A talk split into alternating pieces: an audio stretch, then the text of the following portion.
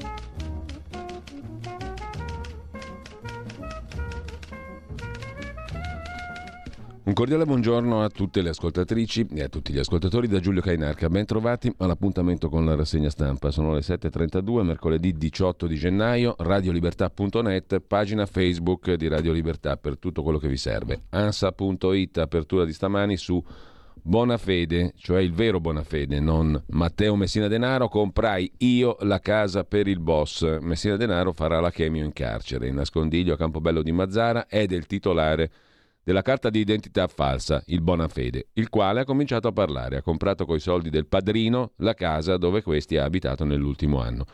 Indagato il medico che aveva in cura il boss, era stato anche candidato per Cuffaro. Messina Denaro in regime di 41 bis all'Aquila, sarà difeso dalla nipote avvocato. Il governo respinge l'ombra della trattativa, il ministro Nordio dice sì alle intercettazioni per la mafia ma stop agli abusi delle intercettazioni medesime e tutti i video riassunti dall'agenzia ANSA, riguardanti Matteo Messina Denaro dall'ingresso in clinica al carcere duro.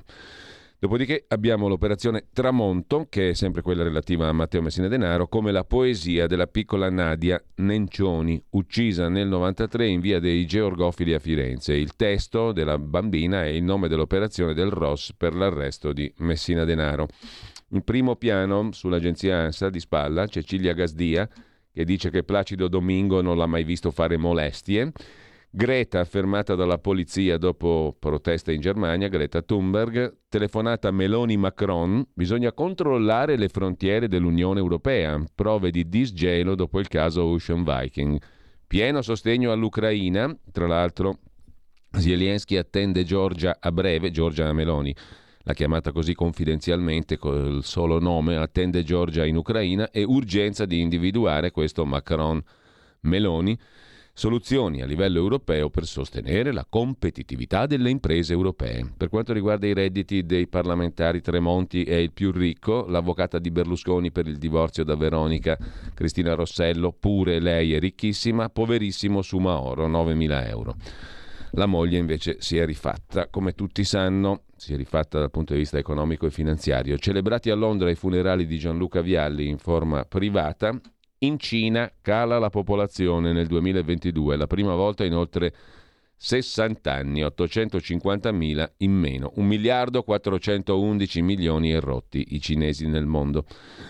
In Cina soprattutto Confermato lo sciopero dei benzinai 25 e 26 gennaio in attesa delle valutazioni del governo e poi il Qatar Gate. Antonio Panzeri si pente e collabora con i giudici, poi vedremo. Poi c'è un titolo molto simpatico che uno non ci capisce nulla. Fondi russi, virgola, la Procura di Milano chiede l'archiviazione. I fatti nel 2018 l'accusa corruzione internazionale. Non bisogna dire che la questione riguarda la Lega e che era una bufala clamorosa. No, così messa così nessuno capisce niente. Fondi russi, la Procura di Milano chiede l'archiviazione. Boh, di che cosa si starà parlando? E questa è l'agenzia ANSA. Agenzia Stefani, la principale del regime. Pioggia, vento e freddo, allerta maltempo in quattro regioni, morti due clochard a Roma, acqua alta a Venezia. Ancora in primo piano Putin che potenzia l'esercito e appunto Zelensky che aspetta Giorgia Meloni. CSM, Consiglio Superiore della Magistratura, il Parlamento ha eletto nove candidati su dieci, c'è il caso di un impresentabile, scoperto tale ieri, il caso di Valentino. Fratelli d'Italia, il Parlamento torna a riunirsi il 24 per eleggere un solo laico, gli altri nove ce l'hanno fatta. Stretta sul fumo, il ministro della Salute Schillaci proporrà divieti all'aperto e anche per le e-SIG, non fumare all'aperto in presenza di minori e donne in gravidanza. Sulla carenza di farmaci di 3.000 in lista, solo 300 sono senza equivalenti, così scrive l'agenzia ANSA. Sì, ci sarà il divieto di fumo anche all'aperto e anche per le sigarette elettroniche nei locali chiusi. Intanto lasciamo l'agenzia ANSA con questa notizia. Andiamo a vedere le prime pagine dei quotidiani di oggi. Partiamo dal Corriere della Sera, l'apertura è dedicata alla caccia ai segreti del padrino. Matteo Messina Denaro, nella casa abiti di lusso, cibo, Viagra e tutto il resto, spese, auto e telefonate, la latitanza alla luce del sole, il ruolo del prestanome, la rete dei complici. Il ministro Piantedosi è in malafede. Chi evoca una trattativa, dice il ministro dell'Interno a Fiorenza Sarzanini. Chi parla di trattativa è in malafede, mai state in discussione le intercettazioni per reati di mafia. Non accettiamo lezioni di legalità. Poi la benzina, la sfida dei distributori, lo sciopero è confermato. La storia della campionessa del volley Alessia Orro, vittima di stalking, ora aiuto altre ragazze, in tante mi scrivono. Alessia Orro ha denunciato l'uomo che la perseguitava e confessa che in molte le hanno scritto. Mm, infine, indagato in Calabria, Consiglio Superiore della Magistratura, salta il candidato di Fratelli d'Italia Giuseppe Valentino, indagato in Calabria in un'inchiesta di Indrangheta. Al suo posto l'avvocato Felice Giuffre, ordinario di diritto a Catania, che però alla fine non è stato eletto. E sempre rimanendo al Corriere della Sera, L'Eterno Puparo è il titolo del pezzo di Antonio Polito, l'articolo di fondo. Il dubbio sistematico è l'abito dell'Occidente. È un eh, metodo che ci induce a sottoporre al vaglio della ragione qualsiasi verità. Allo stesso modo, nelle società aperte lo scetticismo è il dovere deontologico della stampa libera. Vogliamo perciò sapere ogni cosa, non appena sarà possibile, dell'arresto di Messina Denaro, le indagini che l'hanno preceduto, eccetera. È comprensibile non accontentarsi mai della versione ufficiale, ma bisogna riconoscere che in ampi settori dell'opinione pubblica al posto del dubbio sia diffuso un pregiudizio, la sfiducia sistematica nei confronti dello Stato e dei suoi apparati che ha trasformato l'ansia di verità in presunzione di menzogna da parte delle autorità. C'è sempre il puparo. Lasciamo il Corriere della Sera, andiamo ad avvenire, il quotidiano cattolico apre con due titoli principali, il prezzo della fede, vale a dire nel mondo 360 milioni di cristiani vengono perseguitati, imprigionati e marginati a causa del loro credo. A Corea del Nord, Somalia e Yemen il primato delle violenze. I dati del rapporto Open Doors su Asia, Africa, America Latina. Una chiesa rasa al suolo in Myanmar. Birmania non aumenta la cifra assoluta dei fedeli vittime di oppressione, ma cresce il punteggio degli indicatori nei 50 paesi più colpiti. È il livello più intenso in tre decenni. Al centro delle preoccupazioni l'Africa subsahariana ne approfittano i jihadisti. In lieve calo nel pianeta le uccisioni di battezzati, boom invece dei sequestri, quasi 30.000 gli aggrediti. Nel mondo 360 milioni di cristiani perseguitati. E poi Covo piccolo ma non invisibile per Messina Denaro a Campobello di Mazzara. Una latitanza di 30 anni in una repubblica che ne ha soli 76, scrive Nello Scavo, dice tanto degli uomini di caratura variabile a disposizione di Messina Denaro. Il fascicolo giudiziario, dentro a cui confluiscono dal 93 le acquisizioni su Messina Denaro, è lo specchio dei conti che non tornano. Mafia, politica, massoneria, imprenditori compiacenti, patti all'estero, a cominciare dal mistero del medico. Così su Avvenire. Da Avvenire passiamo al Fatto Quotidiano di Marco Travaglio. Tanti protettori di Messina Denaro dalla Sicilia alla Calabria, indagato anche un primario di oncologia a Trapani. Non collab- collaborerò mai, avrebbe detto Messina Denaro in galera. Gli altri dicono l'hanno venduto, visto a Cosenza e a Crotone. Qualche ombra calabra sulla latitanza di Messina Denaro. Fratelli d'Italia intanto vuole l'indagato nel CSM, respinto, e poi la frase sopra la testata, il ministro della Salute, Schillaci, vuole estendere il divieto anche per le sigarette elettroniche al chiuso e le sale fumatori, ma il proibizionismo è un boomerang. Il caso Russia-Lega, Hotel Metropol, Russia Gate, Savoini, Salvini sapeva, io fuori o sono fottuto, ma i PM archiviano. Mm, ogni volta, qualche volta sbagliano anche i pubblici ministeri. Dice il Fatto Quotidiano, Panzeri 20.000 euro ogni due o tre mesi a Tarabella, pentito, un anno di cella, pagherebbe 80.000 euro in cambio di tutto quanto, giustizia all'europea, ma poi sull'Europa apriremo un ampio capitolo e poi Giorgia Meloni che riscrive il disegno di legge Calderoli sulle autonomie, lite Lega Fratelli d'Italia. Il foglio la mette, il fatto, chiedo scusa, la mette così, vedremo se è vero e in che senso. Comunque, l'album di famiglia è il titolo invece del pezzo di commento di Marco Travaglio, fanno molto ribrezzo e un po' di tenerezza i giornali di destra che spacciano una coincidenza, l'arresto di Messina Denaro sotto un governo di destra, è una pura coincidenza, per la prova che la destra è antimafia, questa destra. Saviano sbaglia, perché quella antica, da cui apparteneva anche Marco Travaglio, invece era sana, Montanelli, eccetera.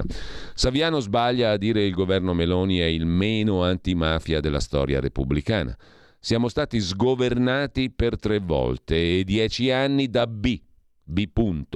Chi è? Lui, quello di Arcore, che Cosa Nostra la ospitò in casa sua, la finanziò per vent'anni, la mise a capo di Forza Italia, la candidò al Parlamento e alla regione siciliana.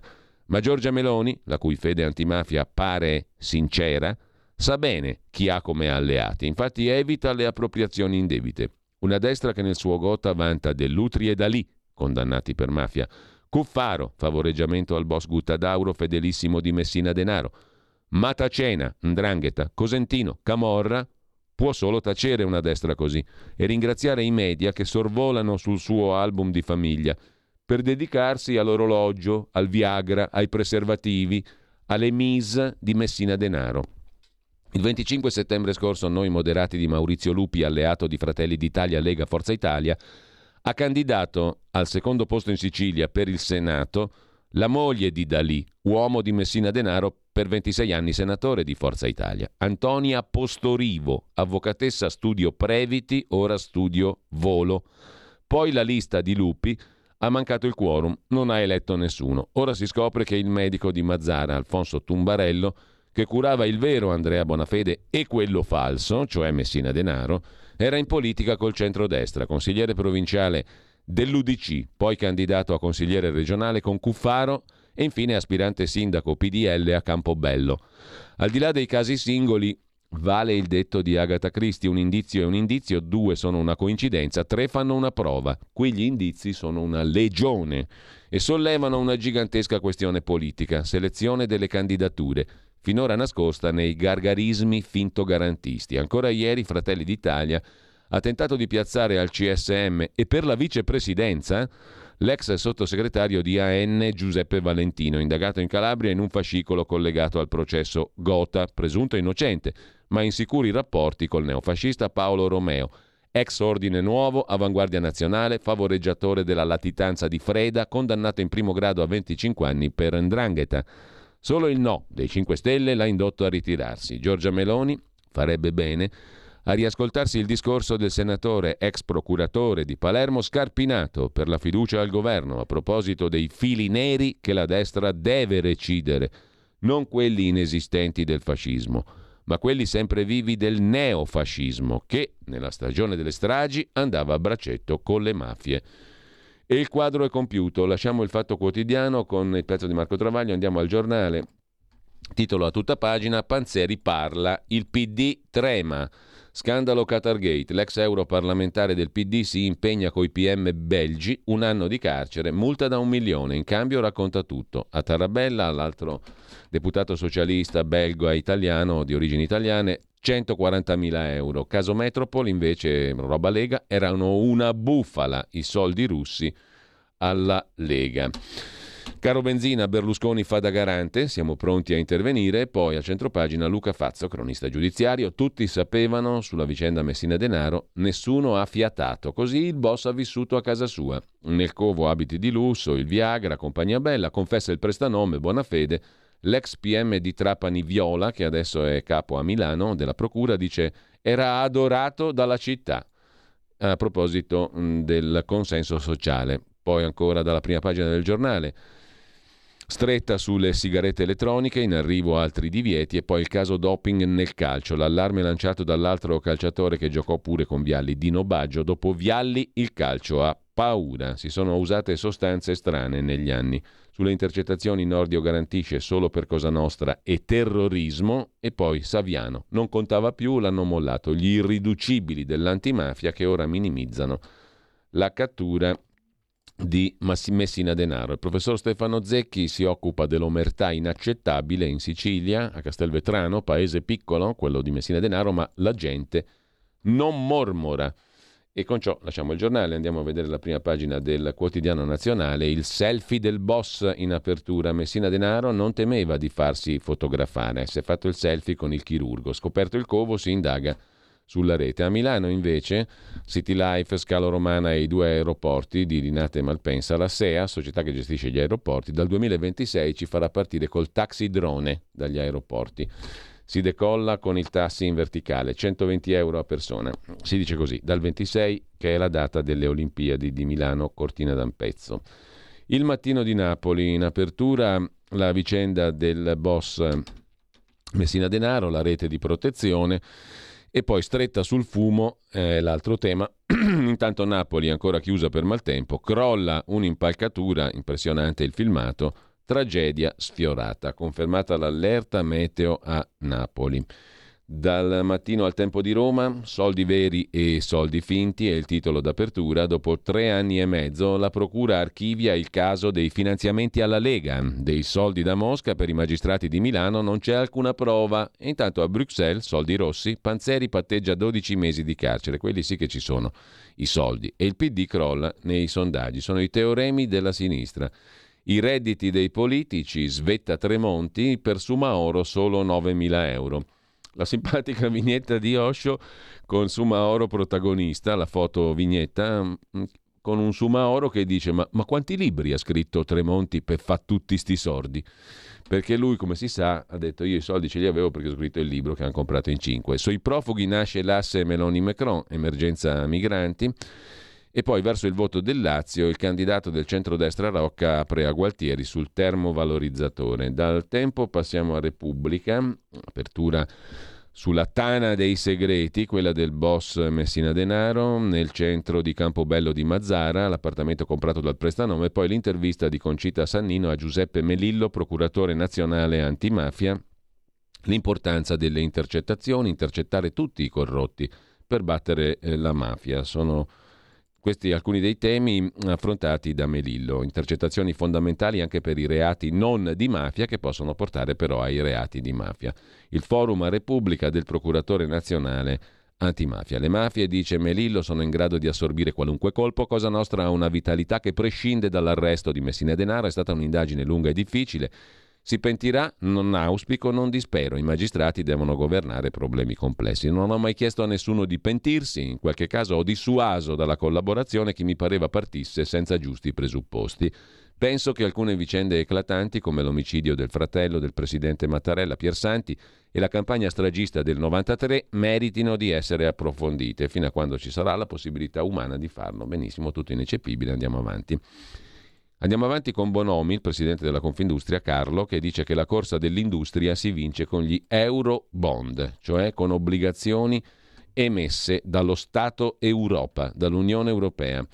Lasciamo la prima pagina di Repubblica, diamo un'occhiata anche alla stampa. La consorella Agnelli Elkan, il carcere duro non si tocca, il virgolettato, un'intervista al ministro Piantedosi, anche sul Corriere della Sera ce n'è una come vedremo, se serve Cambiamo la Costituzione, le intercettazioni sono fondamentali, non c'è stata nessuna trattativa per il discorso di Messina Denaro. In primo piano ancora il pezzo di Giuseppe Salvaggiulo sulla stampa, il CSM, i laici e l'impresentabile Valentino, candidato di Fratelli d'Italia, poi lo vediamo a parte. E ancora in primo piano sulla stampa di Torino l'intervista a Giuseppe Ayala, ex magistrato, collega di Falcone Borsellino, quelle coperture denunciate da Falcone, eccetera, eccetera. Soprattutto, eccetera. Salvate Elan, titola ancora la stampa in prima pagina un virgolettato, sono le parole della sorella di una giovane iraniana in carcere, violentata al canto del muezzin. Andiamo a vedere anche la prima pagina della verità che si occupa con grande evidenza della vicenda della storia del Metropol, della bufala riguardante la Lega e i soldi russi. La vera storia del Metropol, scrive Maurizio Belpietro, dopo la richiesta di archiviazione che non basta ai nemici della Lega. I rubli non ci sono, il petrolio nemmeno, figuriamoci le tangenti, ma qualche giornale e qualche magistrato tenta di trasformare un flop in una condanna di Salvini mai indagato. L'intervista al vice segretario leghista Crippa, che parla di inchieste a orologeria.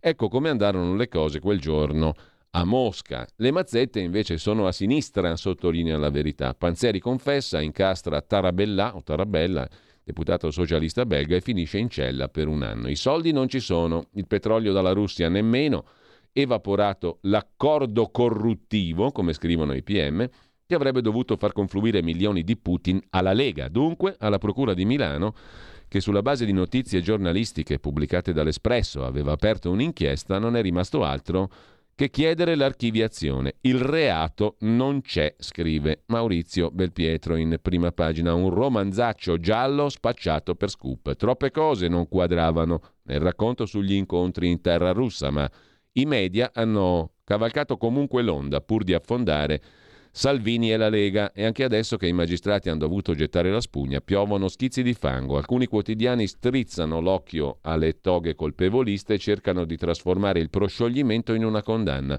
La Procura di Milano ha impiegato quattro anni per accertare i fatti e liquidare la storia come un blef. Sarebbero bastate forse due settimane. A corredo del pezzo del direttore c'è anche il, l'articolo a pagina 2 sulla bufala dei rubli di Carlo Tarallo. Zero prove, soltanto illazioni sul petrolio russo.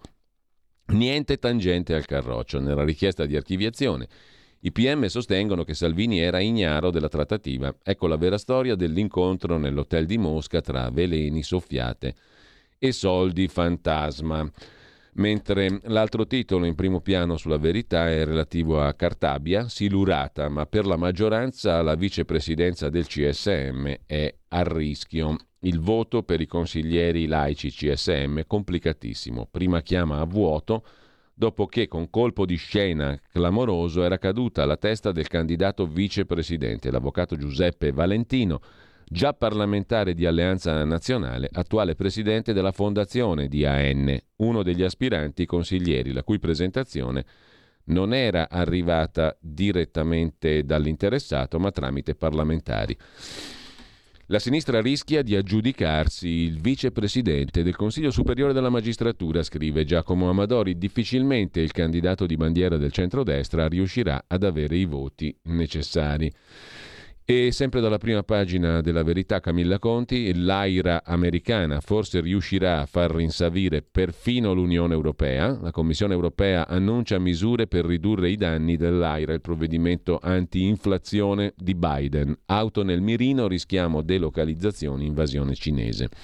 Francesco Borgonovo sulle incoerenze verdi, stangano le case ma tutti zitti sull'enorme impatto digitale. L'Unione Europea mette nel mirino le nostre abitazioni, ma se ne frega dell'impatto digitale. Sulla scorta di un libro di Guillaume Petron, Inferno digitale, perché internet, smartphone e social network stanno distruggendo il nostro pianeta. Il libro è edito dalla LUIS. Un'inchiesta di Guillaume Petron smonta la favola della rivoluzione tech a basse emissioni. Il settore digitale incide già il triplo dell'intera Francia. Consuma un sacco il digitale internet, mentre l'incredibile latitanza di Messina Denaro tra lussi e ristoranti la raccontano Fabio Mendolare e Marco Bova. Girava indisturbato, frequentava locali, faceva shopping, viveva in casa del prestanome ora sotto inchiesta insieme al medico e caccia ad altri complici. Claudio Antonelli, pur di dire che il governo è mafioso, Saviano e compagnia si bevono il cervello, livore e invidia, una miscela fatale, Marcello Veneziani su Dante di destra. È la pena del contrappasso per questi progressisti. Lo schema ribaltato, scrive Marcello Veneziani.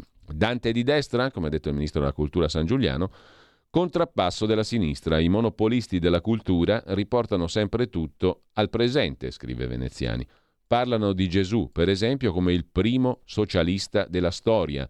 Le parole del ministro San Giuliano su Dante Alighieri gli hanno fatti imbufalire perché usano il loro schema, cioè piegare il passato all'oggi. Ma non erano quelli di sinistra, appunto, che dicevano che Gesù era il primo socialista. Allora cosa c'è di male a dire che Dante era il primo conservatore? o uno dei primi. Mentre sempre dalla prima pagina della verità anche Schillaci ama i divieti, stretta sul fumo, le pressioni di Pfizer e governo tedesco per rimuovere i tweet sui prezzi dei vaccini. Altro argomento in primo piano, il ministro della salute Schillaci che lancia la crociata antitabacco, fumo proibito anche all'aperto in presenza di minori e donne in gravidanza e stretta per le sigarette elettroniche. Intanto si scopre che Pfizer e il governo tedesco chiesero a Twitter di censurare la campagna sul brevetto dei vaccini. Armani intanto vince contro le mode, esulta Giorgio Gandola. In passerella soltanto coppie di maschi e femmine. Giorgio Armani torna al classico. Fa sfilare coppie formate da uomini e donne. Una scelta dirompente nella moda di oggi, scrive La Verità. Andiamo a vedere anche la prima pagina di Libero che mm, si occupa in apertura mm, della questione dei cervelli che latitano e mette in copertina in prima pagina Saviano e Travaglio, Marco Travaglio o Roberto Saviano. Arrendetevi, cervelli latitanti. Nonostante l'arresto di Messina Denaro, Travaglio, Saviano e compagnia insistono con le accuse alla destra sulla mafia. La voglia di strumentalizzare non gli passerà mai. Alessandro Sallusti invece risponde per conto dell'editore di Libero, Angelucci, risponde a ciò che ha pubblicato ieri il Corriere della Sera.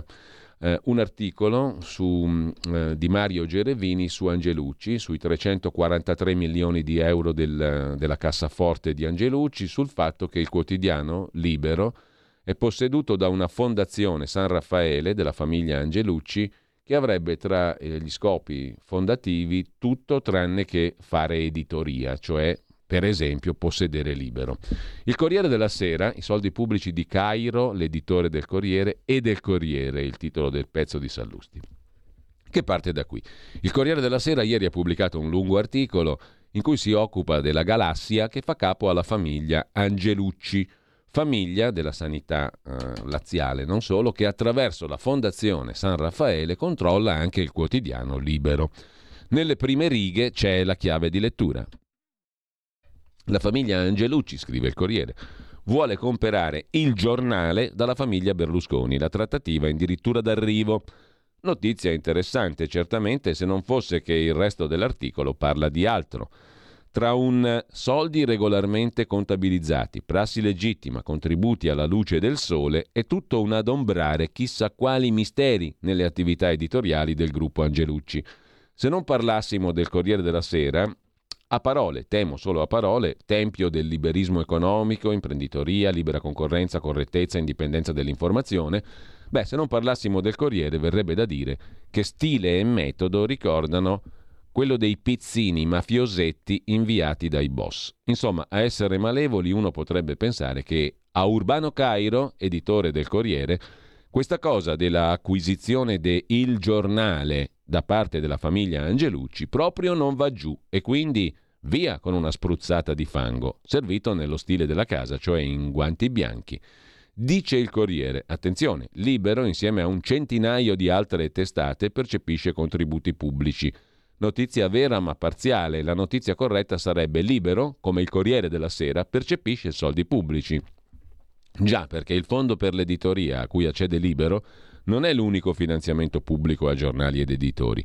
Sarebbe giusto informare i contribuenti italiani e i lettori del Corriere che parte delle loro tasse finiscono nelle tasche di Urbano Cairo. Per esempio, il Corriere, come tutti, incassa dallo Stato 5, tra poco 10 centesimi di euro per ogni copia venduta, per non parlare del non marginale contributo che lo Stato dà per acquistare carta. E che dire del prepensionamento pagato con soldi dell'INPS, cioè pubblici, per i non pochi giornalisti che il Corriere ha mandato a casa per alleggerire i propri organici e quindi i propri conti, scrive il direttore di Libero Alessandro Sallusti in prima pagina. Eh, dopo 25 anni di lavoro a casa a spese dell'Inci e ancora rientrano nel computo anche una ventina di milioni che gli enti pubblici mettono a disposizione di Cairo per organizzare ogni anno il Giro d'Italia, che oltre a essere una corsa ciclistica è il business col quale Rizzoli, Corriere della Sera, sistema il proprio bilancio, dunque 20 milioni sempre da enti pubblici a disposizione. Del Corriere della Sera, Rizzoli Corriere della Sera, per il Giro d'Italia ogni anno. Non basta? Altre milionate pubbliche arrivano al Corriere della Sera sotto forma di pubblicità molto generose nei loro confronti di aziende di Stato, quali Leonardo Finmeccanica, Tirrenia, Cassa Depositi e Prestiti, Eni, Enel. Vado oltre. Siamo proprio sicuri che Cairo paghi regolarmente rati e interessi del prestito di Banca Intesa che ebbe per scalare il Corriere e diventarne padrone? No, perché qui non si parla di questioni tra privati che sarebbero anche affari loro. La banca di cui parliamo è proprietà delle fondazioni Cariplo e Cassa di risparmio di Torino, che sono espressione delle regioni Lombardia e Piemonte, che per questo esprimono la quasi maggioranza dei consiglieri. Non per divagare, ma in quanto presidente del Torino Calcio, Cairo ha appena goduto del decreto spalmadebiti, quello con cui il governo Meloni, regolarmente messo sotto processo nelle trasmissioni della sua La 7, ha permesso alle società di dilazionare i debiti col fisco, salvando la ghirba a Cairo e ai suoi colleghi presidenti delle società di calcio. Insomma, conclude Sallusti, a Cairo e al Corriere della Sera i soldi pubblici non fanno schifo, anzi li arraffano dove possono, sempre con stile e con discrezione ovviamente. Ognuno di questi temi meriterebbe di essere approfondito, premesso che, per dirla al Corriere, alla Corriere sono tutte prassi legittime alla luce del sole contabilizzate. Ma non vorrei annoiare il lettore. Diceva Andreotti, distinguerei le persone morali dai moralisti, perché molti di coloro che parlano di etica, a forza di discuterne, non hanno poi il tempo di praticarla così. Alessandro Sallusti risponde a Mario Gerevini e all'Urbano Cairo sul Corriere della Sera di ieri che attaccavano sostanzialmente l'editore di Libero Angelucci che peraltro è anche deputato della Lega. In primo piano poi la polizia che ferma Greta, finalmente, scrive Libero, con Daniele Dell'Orco, trascinata via identificata, intanto negli Stati Uniti c'è chi vorrebbe vietare le auto elettriche. E poi ancora Berlino che ammette che sul gas ci ha fregato, miliardi buttati. Di che si tratta? Pagina 13 Sandro Iacometti, Berlino, la Germania, svela che sul gas ci ha fregato. Il vice cancelliere confessa, colpa nostra se il metano è schizzato a 350 euro. Intanto continuavano a bloccare il tetto al prezzo del gas. E poi ancora dalla prima pagina di Libero, un'idiozia secondo Vittorio Feltri vietare il fumo all'aperto, il piano del ministro della salute Schillaci.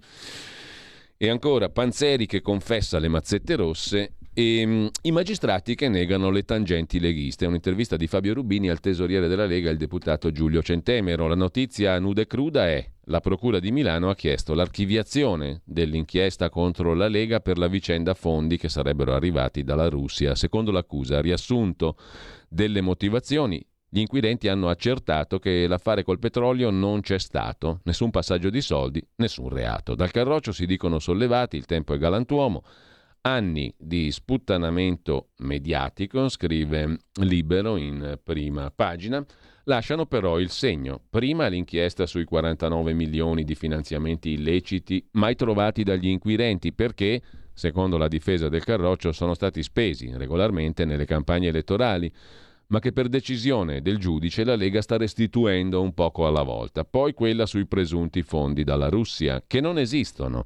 Per la Lega di Salvini, in entrambi i casi, un danno reputazionale ma anche contabile. E già, perché inchieste, speculazioni giornalistiche e polemiche politiche allontanano i voti e i finanziatori per un partito come la Lega che ha sempre fatto del legame col popolo delle partite IVA e piccole imprese un punto di forza, anche sotto il punto di vista dei finanziamenti, il danno è stato rilevante. Lo spiega Giulio Centemero, deputato e tesoriere del Carroccio, oggi in questa intervista a Libero.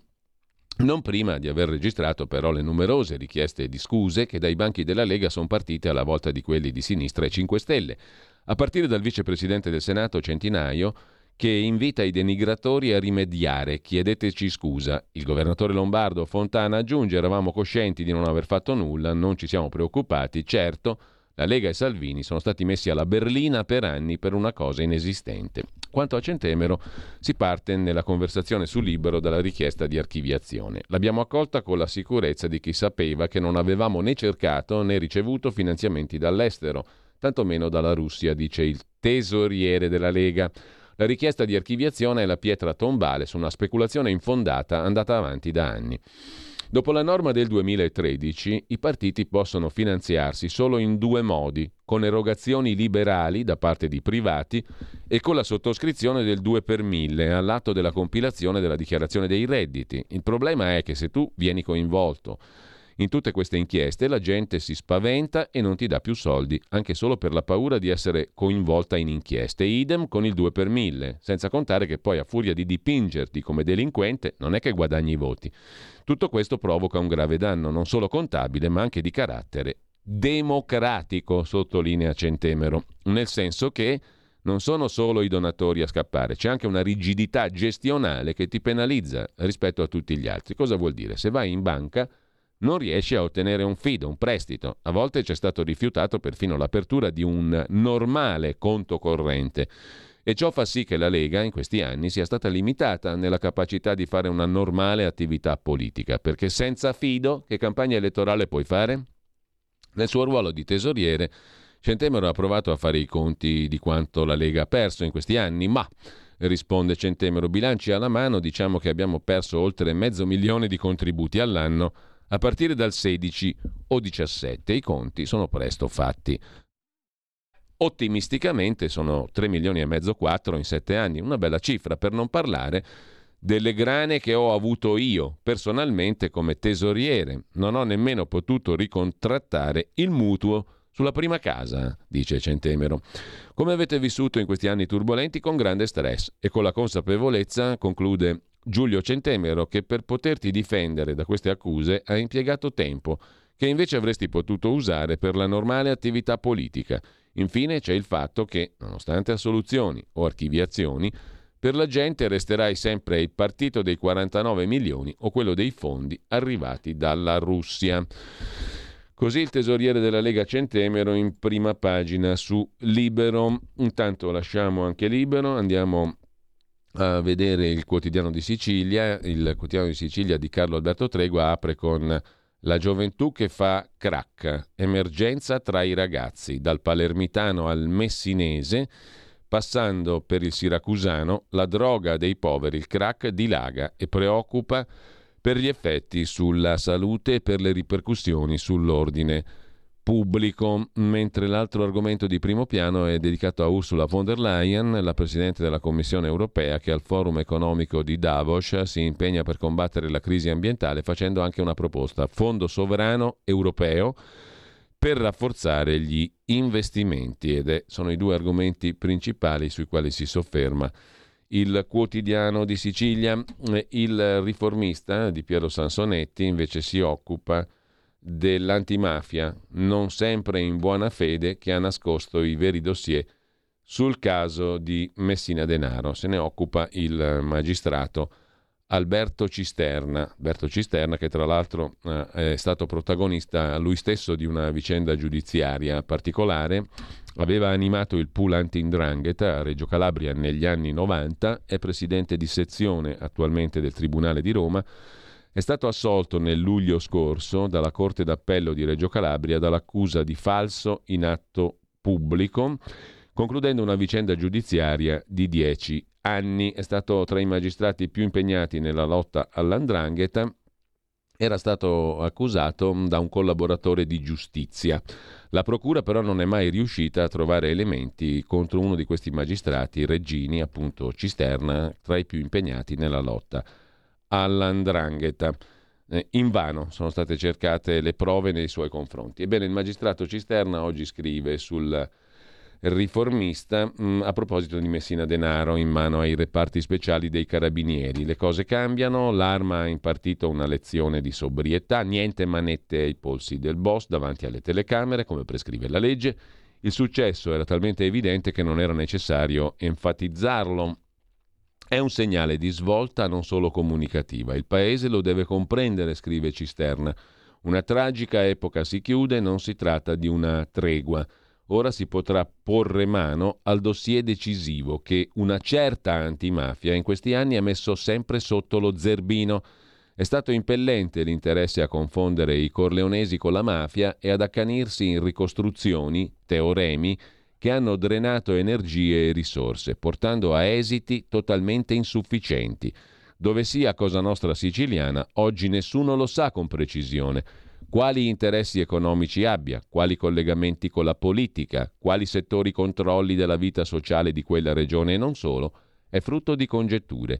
Non c'è da recriminare, c'era un lavoro da completare, è stato portato a termine, ora servono menti lucide per scovare il vero malaffare mafioso e scrostare la sua patina, che ha anche parecchie mani di vernice di antimafia. Insomma, con la storia dei Corleonesi, del Messina Denaro, che insomma alla fine sono 30 anni che questi non fanno un tubo, non sempre in buona fede l'antimafia ha nascosto i veri dossier. Vogliamo mettere mano alla vera mafia?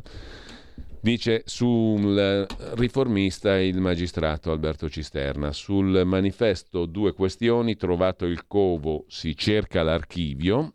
Scrive il quotidiano comunista, se davvero esiste è l'archivio di Totò Riina l'obiettivo su cui puntano gli inquirenti dopo la cattura di Matteo Messina Denaro. L'altro titolo invece si occupa della Russia armata grossa, blindare i confini occidentali, portare un milione e mezzo di soldati in servizio, Mosca lancia la riforma che certifica lo stato di guerra con l'Occidente per i prossimi tre anni. A Dnipro sei bambini tra le 45 vittime.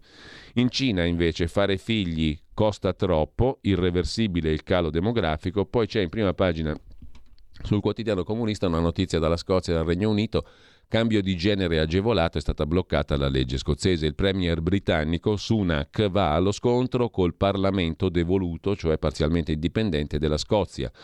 Il Parlamento scozzese aveva detto sì all'autocertificazione per il cambio di genere sessuale. La Sturgeon, primo ministro scozzese, è furiosa. Quello dell'Inghilterra è un attacco frontale, si lamenta la Scozia. Negli Stati Uniti, invece, la campagna elettorale del neoeletto deputato George Santos del Partito Repubblicano è stata finanziata da fonti oscure e società fantasma. I giornali statunitensi esplorano la possibilità che sia un candidato fantoccio con amicizie pericolose. Scrive infine Pino Ippolito Arminio sul manifesto di stamani, se Dante era di destra, Federico II era un compagno. Lasciamo il manifesto, andiamo a dare un'occhiata anche al foglio in primo piano, tra le altre cose, la questione del MES. Parla Foti di Fratelli d'Italia. Sul MES non ci sto, come Claudio Borghi Aquilini nella Lega. Se ratifichiamo il MES e poi ci forzano a fare ricorso al MES medesimo, facciamo la figura dei babbei, dice l'esponente illustre di Fratelli d'Italia dalle colonne del Foglio, che dedica naturalmente ampio spazio eh, anche al CSM la riforma, o meglio l'elezione di un componente del CSM, Valentino, fa andare in tilt Fratelli d'Italia, candidatura azzoppata, ripiego all'ultimo istante, traffico in Parlamento e poi il PD che si batte per la parità di genere al CSM e poi candida un uomo, mistero buffo, scrive Salvatore Merlo sul foglio di stamani. che lasciamo per andare a vedere anche il dubbio, il quotidiano degli avvocati penalisti. In taglio alto un'intervista a Massimo Cacciari sul PD e sul suo congresso, ma quale congresso è una discussione tra oligarchi che non hanno idee, l'unica loro speranza nel PD è il crollo della Meloni. Ma il titolo principale del dubbio è dedicato all'arresto di Messina Denaro che sta diventando il solito show tra dietrologie e Panzane. Falcone lo aveva detto, la mafia non è spettacolo, ma la macchina dei teoremi si è già messa in moto. Il corsivo di Davide Varì, le intercettazioni selvagge infangano soprattutto la magistratura. L'intervista al generale dei carabinieri che guidò i ROS, Mario Mori, a pieno regime l'antimafia innamorata dei teoremi. E con questo lasciamo anche il dubbio, andiamo a Italia oggi. Sei mesi in più. Chiedo scusa, l'apertura è dedicata a questa notizia, sei mesi in più per predisporre la documentazione per usufruire della nuova agevolazione patent box relativa ai beni immateriali. Questa è una delle novità più importanti delle modifiche al provvedimento del 15 febbraio 22 dell'Agenzia delle Entrate in bozza in consultazione fino al prossimo 3 febbraio insieme alla bozza di circolare per raccogliere osservazioni e proposte di modifica che riguardano in questo caso le imprese. Intanto a proposito di imprese, fotovoltaico, il proprietario può installare sulle parti comuni dell'edificio i pannelli senza l'autorizzazione dell'Assemblea. A pagina 30 a chi interessa. Per le province, invece, dopo il tentativo di eliminarle, sono oggetto di autentico accanimento terapeutico, scrive Cesare Maffi. E infine 30 anni di latitanza per Matteo Messina Denaro, scrive il direttore nel corsivo di prima pagina, sono tanti, troppi per chi non ha mai vissuto vicino alla mafia. Per un cittadino normale che vive in zone normali è impossibile che un latitante di peso, cercato dagli apparati investigativi dello Stato, possa continuare a vivere indisturbato a 2,3 km da una caserma dei carabinieri. La gente delle zone normali vede, parla, si confida, spettegola nel mio paese, scrive Magnaschi, i carabinieri arrestarono dei banditi che non avevano svaligiato una banca ma che avevano l'intenzione di farlo. La gente aveva visto un'auto che girava attorno alla banca e aveva avvisato i carabinieri. Ma se il latitante fosse colui, Messina Denaro, che per vendicarsi di Buscetta gli ha fatto uccidere 14 parenti, è chiaro che la gente, anche non mafiosa del luogo, si tappa la bocca e si chiude gli occhi. È sconfortante ma umanamente comprensibile. Per questo la mafia è il male assoluto e chi vuole cancellare il 41 bis è uno pericoloso, scrive Italia Oggi in prima pagina. Viste le prime pagine, adesso andiamo a una cosa importantissima. Qua si è sbagliato tutto da 26 anni a questa parte. Non si doveva parlare a voi che state dall'altra parte e ascoltate la radio, si doveva parlare alle piante. Lo ha scritto il Washington Post. Parlare con le piante fa bene a loro, fa bene a noi stessi. Sono gli interlocutori ideali perché, pensate un po', non interrompono quando si parla loro, non discutono e non fanno domande difficili. Parlare con le piante fa bene a loro, fa bene a noi stessi. Lo ha scritto il Washington Post e scusate se è poco. Dopodiché abbiamo un'altra notizia fondamentale, se ne occupa il Post. Pensate che già nel 300, alla facciazza di Dante, c'erano italiani che sapevano dell'esistenza dell'America. La chiamavano Marcalada con la K in mezzo. Lo ha scoperto il filologo Paolo Chiesa, studiando un libro medievale sconosciuto, scrive ilpost.it, fino a pochi anni fa. Per saperne di più, ilpost.it. Alla facciazza eravamo avanti noi. La sapevamo lunga, noi italiani, noi di destra, noi come Dante Alighieri. Mentre una notiziola così buttata là eh, la commenta personalità autorevole, il medico, ricercatore, professore, colui che dirige l'Istituto di ricerche farmacologiche Mario Negri di Milano, ben conosciuto in questi anni covidici, Giuseppe Remuzzi, che sul Corriere della Sera si occupa di un vaccino spray per evitare di infettarsi con la Covid. Alcuni test sono promettenti, dice Remuzzi. I ricercatori stanno studiando 100 preparati, sarebbe una rivoluzione, un vaccino spray contro la Covid. Andiamo però alle notizie del giorno. Vi voglio segnalare innanzitutto il bell'articolo di Ruben Razzante sulla questione dei rubli alla Lega. Niente rubli e dopo il fango l'archiviazione. Nel maggio 19, scrive Razzante sulla nuova bussola quotidiana, la nuova bq.it, nel maggio del 19 le elezioni europee confermarono la supremazia delle forze europeiste. Più o meno in tutti gli stati prevalsero i partiti che si erano battuti per rafforzare l'Unione Europea a trazione franco-tedesca. In Italia però si registrò l'esploit della Lega di Salvini, considerata una forza populista e sovranista. Da quel momento, chissà perché, è partita un'offensiva giudiziaria, mediatica, internazionale contro la Lega. In Italia per quattro anni PD e Grillini hanno fatto la guerra a Salvini accusandolo di rapporti d'affari con la Russia e complicità col mondo di Putin. La Procura di Milano ha aperto un'inchiesta su presunti fondi neri finiti nelle casse della Lega da compravendita di petrolio. Il capitano avrebbe beneficiato di aiuti in rubli perché Putin e i suoi erano interessati a far crescere la Lega. un episodio aveva attratto l'attenzione degli inquirenti. Una presunta cricca, sei persone, tre italiani, tre russi, un tavolino dell'Hotel Metropol Mosca, 18 ottobre del 18. Avrebbero trattato un gigantesco affare petrolifero per finanziare illecitamente il carroccio.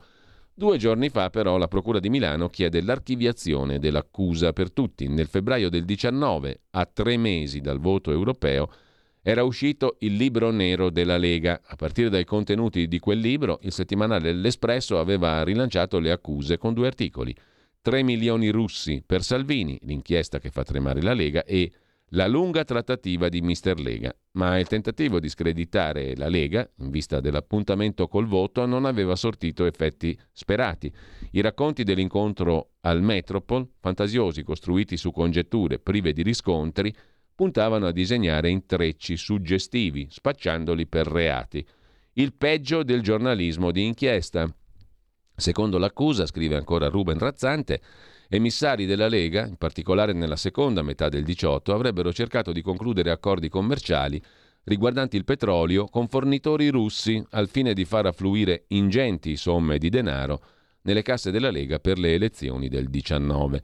Da qui l'insistito accanimento nei confronti di Salvini e dei suoi col prolungamento delle indagini approdate a nulla.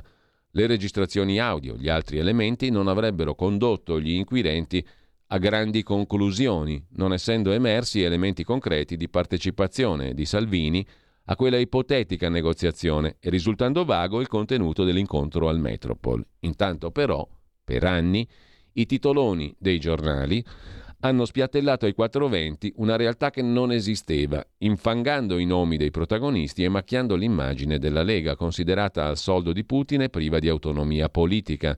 Per indebolire il Carroccio e la sua presenza nel Conte 1 fu orchestrata una campagna mediatica violentissima, ma il partito di Salvini aveva già prosciugato quasi il serbatoio dei voti 5 Stelle, drenando il 17% del bottino conseguito dai 5 Stelle alle politiche del 18.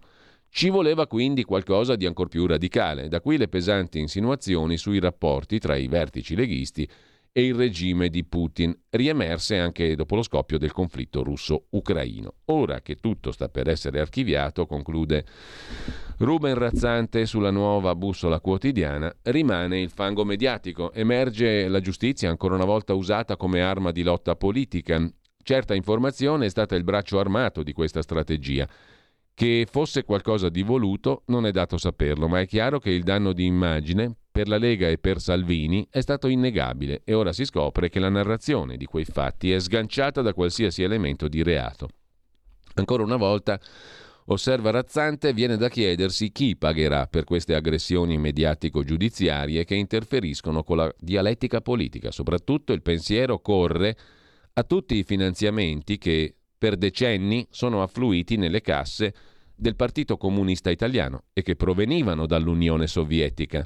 In Italia un partito che ha gestito il potere in dimensione consociativa con i partiti del vecchio pentapartito invocava spudoratamente una diversità morale poi smentita sonoramente dai fatti e sotto banco prendeva soldi dai nemici dell'Occidente. Con Tangentopoli quel partito, risparmiato dalle inchieste di Mani Pulite, ha tentato di conquistare il potere, speculando sulle macerie della democrazia cristiana e delle altre forze filo-occidentali. Ecco perché, conclude Razzante, se la sinistra si indigna per i presunti finanziamenti russi alla Lega e pretende abiure dai post fascisti, sarebbe forse il caso di ricordare agli italiani chi per primo attingeva ossigeno alle sorgenti di Mosca, quando c'era la guerra fredda e l'Unione Sovietica era nemico dichiarato del nostro paese. Ruben Razzante sulla nuova bussola quotidiana. Luigi Ferrarella sul Corriere della Sera, fondi russi, PM archiviano, Salvini mai indagato, dice la Procura non era a conoscenza dell'ipotesi di finanziare il partito. L'intervista sul giornale a Riccardo Molinari, il presidente dei deputati leghisti. Da noi, sempre fedeltà alla Nato, sono altri a ricevere finanziamenti. Noi avevamo la coscienza a posto, dice Riccardo Molinari. Abbiamo aspettato i tempi della giustizia sui fondi russi alla Lega, ora archiviazione, richiesta dalla Procura, il che conferma che non siamo implicati, non abbiamo avuto finanziamenti illeciti. Ci ha sorpreso che questa inchiesta è stata brandita dai nostri avversari politici, come se la Lega fosse stata manovrata da paesi stranieri. Poi le cronache recenti hanno dimostrato come sono altri a ricevere finanziamenti. Il garantismo deve esserci sempre. Di parole se ne possono fare tante, ma sono i fatti che contano, dice ancora Riccardo Molinari al giornale. Per quanto concerne invece l'altra questione del giorno, sempre sul giornale c'è Felice Manti che si occupa dell'elezione mancata di Giuseppe Valentino per Fratelli d'Italia al Consiglio Superiore della Magistratura. È esplosa la bomba a orologeria e i grillini si sono rimangiati la parola data. Valentino è sotto inchiesta da un anno. Perché non è stato difeso fino in fondo? La bomba andrangheta, scrive Manti sul giornale, scoppia in Parlamento durante il voto sul Consiglio Superiore della Magistratura. Giuseppe Valentino, candidato scelto da Meloni per guidare da vicepresidente il Consiglio Superiore della Magistratura, organo di autogoverno dei magistrati, Valentino deve lasciare la poltrona dopo la notizia che è indagato, per reato connesso, in un filone del processo calabrese Gota. Troppo fango, faccio un passo indietro, dichiara Valentino, ex sottosegretario alla giustizia, presidente della Fondazione di Alleanza Nazionale. Paga un prezzo molto alto per aver difeso l'ex politico socialdemocratico Paolo Romeo, considerato ufficiale di collegamento tra massoneria deviata e ndrangheta. Era una bomba a orologeria, commenta al giornale uno degli Sherpa che ha lavorato all'intesa per eleggere Valentino tra centrodestra, renziani e magistratura moderata. Valentino era indagato da almeno un anno. Perché Fratelli d'Italia ha insistito? Misteri della politica. C'è chi parla di pressioni, di autorevoli esponenti del partito della Meloni, chi dice che Valentino era amico di tutti, chi dice che a quella poltrona teneva. Sarà, ma allora perché non difenderlo fino in fondo? Si chiede un parlamentare che ha votato a malincuore il pacchetto di mischia CSM deciso nella notte tra lunedì e martedì grazie a un'intesa tra maggioranza e opposizioni. I 5 Stelle gongolano, sublimando il giustizialismo, avendo tradito la parola data, facendo infuriare i renziani.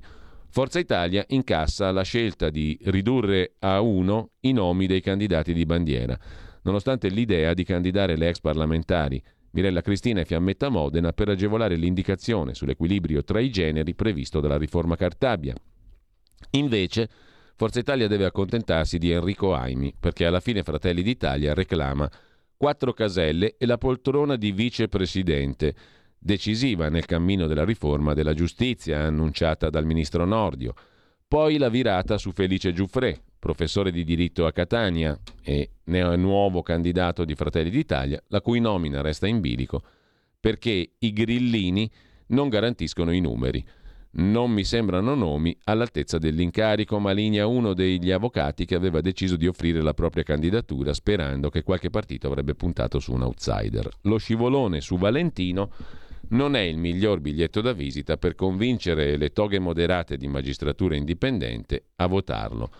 L'unico candidato in grado di far convergere le toghe moderate sembra Fabio Pinelli, legale di alcuni esponenti del Carroccio, da Armando Siri a Luca Zaia a Luca Morisi, ma legato a doppio filo con l'ex presidente della Camera, Luciano Violante, che con lui sta nella Fondazione Leonardo Finmeccanica. Così il giornale sul CSM.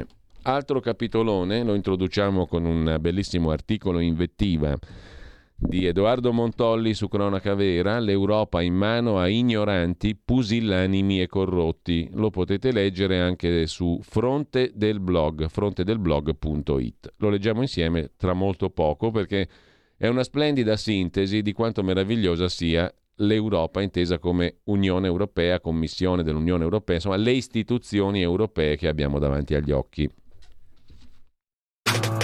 Stai ascoltando Radio Libertà. La tua voce libera, senza filtri né censura. La tua radio.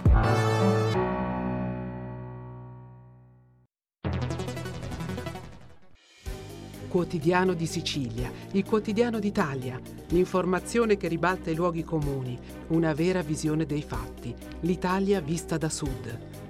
Ogni siciliano che vive in Italia e nel mondo è una risorsa è protagonista della crescita della nostra nazione.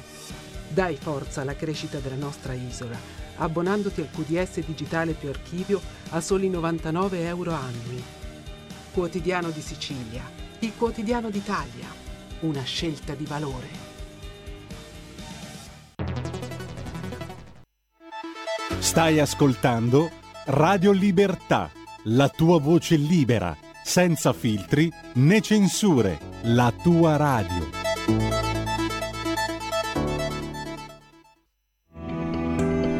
Il meteo.it presenta le previsioni del giorno. Con il ciclone Thor soffiano ancora venti tesi di libeccio sull'Italia, con il maltempo che anche oggi imperverserà soprattutto sul versante tirrenico del paese. Nella prima parte della giornata piogge e temporali diffusi e localmente anche forti sulle regioni tirreniche e sulla Sardegna. Nel pomeriggio saranno poche le variazioni, tanta pioggia su Sardegna, Toscana, Umbria e Lazio, mentre la neve scenderà fino ai 500 metri di quota. Per ora è tutto da ilmeteo.it dove il fa la differenza anche nella nostra app. Una buona giornata da Lorenzo Tedici. Avete ascoltato le previsioni del giorno.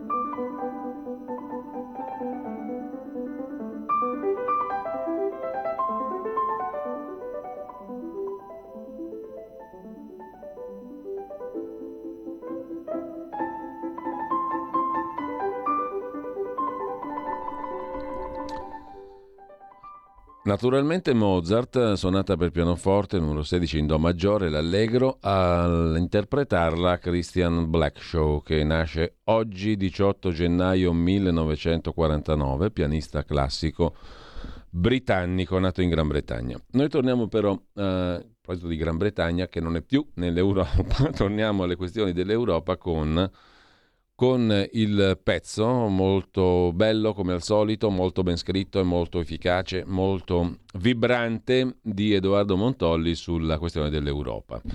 Con il mostruoso rincaro della bolletta della corrente e le stangate di inizio anno, anche il più ingenuo tra gli italiani si sarà finalmente accorto che votare da noi non serve più a nulla. I partiti sbraitano in liti da cortile su un decreto rave o su una leggina sui diritti civili, ma le uniche cose che contano vengono decise in Europa. Ormai da due decenni i politici nostrani fanno la voce grossa, ora sui migranti, ora sull'austerity, ma poi obbediscono sempre, messi a cuccia da spread, minacce di tagli e imposizioni. Tanto poi la colpa da dare a qualcuno per i mali del paese si trova sempre. Oggi la pantomima sui benzinai, ieri i Novax, i tassisti, i balneari, i sempreverdi e leggendari evasori fiscali. Gli sconosciuti burocrati di Bruxelles, scrive ancora Montolli, hanno devastato la dieta mediterranea mettendo sotto processo i nostri cibi malsani come olio e parmigiano fino a costringerci a portare a tavola gli insetti, ignorando o fingendo di ignorare che con i nostri cibi malsani, l'Italia è il secondo paese più longevo del mondo. Ignorando o fingendo di ignorare che infangando nell'immagine sulla cucina con le fesserie raccontate si rischia di farne a pezzi l'economia, dato che il fatturato agroalimentare italiano vale soltanto di esportazione 52 miliardi all'anno, come il fatturato dell'ENI, e 500 miliardi in totale. I sempre soliti impalpabili politici europei, prosegue Edoardo Montolli, hanno stabilito la fine del motore a benzina e diesel nel 2035 per fare spazio a motori elettrici in nome dell'ambientalismo. Perché queste farse hanno sempre il paravento della giusta causa, la salute là, l'ambiente qua, ignorando o fingendo di ignorare che stanno distruggendo l'industria su cui è nata l'Europa e che spostando le materie prime dall'altra parte del mondo non solo ci fanno totalmente dipendenti da altri, ma si rendono complici di nuove schiavitù, ai danni per lo più di bambini che scavano a mani nude nelle miniere di cobalto in Congo e in altri paesi per recuperare i minerali necessari alle batterie, il tutto per un risparmio sull'inquinamento che forse si assesterà a un misero 17%. In nome della pace, lor signori di Bruxelles non hanno obiettato nulla ai diktat americani, grandi esperti di esportatori di democrazia a suon di missili, e hanno sanzionato, senza mezzi termini, la Russia e inviato armi a Kiev, decretando subito buoni e cattivi. Non si sa se per mera ignoranza o anche per pavidità. Perché di certo non è possibile che nessuno di costoro conoscesse i report ripetuti di Amnesty sulla situazione atroce dei filorussi nel Donbass e ignorasse che le conseguenze delle sanzioni, come sta accadendo, le avrebbe patite soltanto l'Europa. Ma gli oscuri burocrati, scrive ancora Edoardo Montolli, il pezzo lo potete leggere su Cronaca Vera ma anche su frontedelblog.it, gli oscuri burocrati contano su una stampa talmente servile che dieci ex inviati di guerra italiani hanno sbottato con una lettera aperta sintetizzata dall'ex giornalista del Corriere della Sera Massimo Alberizzi. Questa non è più informazione, è propaganda. Però qualcosa su questa Europa che decide su tutto e sta distruggendo la nostra economia inquieta. Nella Tangentopoli che abbiamo appaltato all'Unione Europea, i protagonisti sono al momento quasi tutti italiani, Sembra impossibile che Qatar e Marocco, per comprarsi l'immagine di stati all'avanguardia, abbiano girato fiumi di denaro soltanto a personaggi di terzo piano come Antonio Panzeri, nascosto dietro la consueta associazione buonista a favore dei diritti civili. Scrive il giornale, secondo un articolo del quotidiano fiammingo The Standard, documenti trapelati nella versione marocchina del caso Wikileaks dimostrano che già nel 14 quando era deputato, Panzeri era considerato dal Marocco un alleato per combattere l'attivismo dei nostri nemici in Europa. Per ogni emendamento anti-Marocco bloccato, secondo The Standard, la critica di Panzeri riceveva 50.000 euro. Gli emendamenti bloccati sono stati 147. Ora, commenta Montolli, 147 emendamenti non li fermano in 5 quanti sono dunque i corrotti che stanno decidendo della nostra pelle su economia, diritti e perfino guerra? Chissà. L'alto rappresentante politica estera dell'Unione Europea, Borrell, è andato comunque serenamente in visita in Marocco perché ha detto non ci sono prove, a dimostrazione di come, lontani dai propri paesi, certi di non dover rispondere all'opinione pubblica, i vertici dell'Europa ignorino la parola prudenza. Dall'altra parte, scrive ancora Edoardo Montolli, c'è un'altra indagine in corso a Bruxelles sull'acquisto di 1 miliardo e 800 milioni di dosi di vaccino portato incredibilmente avanti dal presidente della Commissione europea, Ursula von der Leyen, a suon di sms con il Chief Executive Officer di Pfizer, Albert Burla, ma che tranquillamente la von der Leyen dice di non avere più gli sms in questione. E tutto questo, che suona come una presa per i fondelli, per cosa? Secondo la Corte dei Conti, dal 2014 al 2020 l'Italia ha versato all'Unione Europea molto più di quanto si è vista restituire, con un saldo negativo di quasi 38 miliardi su fronte del blog.it se andate a linkare, a schiacciare Corte dei Conti, c'è l'articolo della Corte dei Conti dove si fanno i conti una volta tanto per fortuna della serva, quelli elementari. Dal 14 al 20 l'Italia ha versato all'Unione Europea un saldo molto più di quanto si è vista restituire, con un totale fra dare e avere di 38 miliardi che ci abbiamo perso come contribuenti italiani fra 14 e 20. Ripeto la cifra, 38 miliardi perduti fra il 14 e il 20 dall'Italia verso l'Unione Europea. L'anno in cui ci abbiamo smenato di più è stato, guarda caso, il 2020, quello del Covid, con meno 6,5 miliardi. Ora i soldi che versiamo, già nostri, li chiediamo indietro all'Unione Europea, ma in prestito, col PNRR, la pernacchia europea. Tra gli applausi in Italia, le risate in Europa, conclude beffardamente il nostro Edoardo Montolli su frontedelblog.it. A proposito di Europa, andiamo al sussidiario. Von der Leyen a Davos, dove si riuniscono i capoccioni, quelli che contano. Ecco perché saremo noi a pagare il costo del piano green tedesco, scrive Paolo Annoni sul sussidiario.net di stamani. Gli annunci di una revisione delle regole europee sugli aiuti di Stato e la volontà tedesca di fare molto deficit quest'anno sono segnali pericolosi per l'Italia. Scrive Annoni. Se facciamo in tempo poi ci torniamo sopra, ma adesso vorrei farvi una carrellata di eh, articoli principali di oggi e poi siccome purtroppo stamani non può essere con noi il nostro condirettore Alessandro Morelli per la rubrica sulle cose da fare, l'Italia da fare, la spesa pubblica, il Dipartimento della Programmazione Economica, cose estremamente interessanti, eh, vi vorrei proporre invece un'altra cosa completamente diversa, ma alle 9 lo scoprirete soltanto ascoltando. Comunque, mh, mm, una piccola parentesi poetico-letteraria, ma di grande impatto civile e politico, secondo me poi vedete voi. In ogni caso, adesso vediamo un po', ve lo segnalo, questo articolo senza dubbio sul sussidiario.net, per, saremo noi, tanto per cambiare, a pagare il costo del piano green tedesco sul Corriere della Sera una paginata sul Qatargate. Panzeri, deputato PCPDS, PD, Sinistra Italiana e bla bla bla, si pente e parla, accordo coi pubblici ministeri, un annetto di carcere. Per l'ex europarlamentare la legge belga sui collaboratori di giustizia.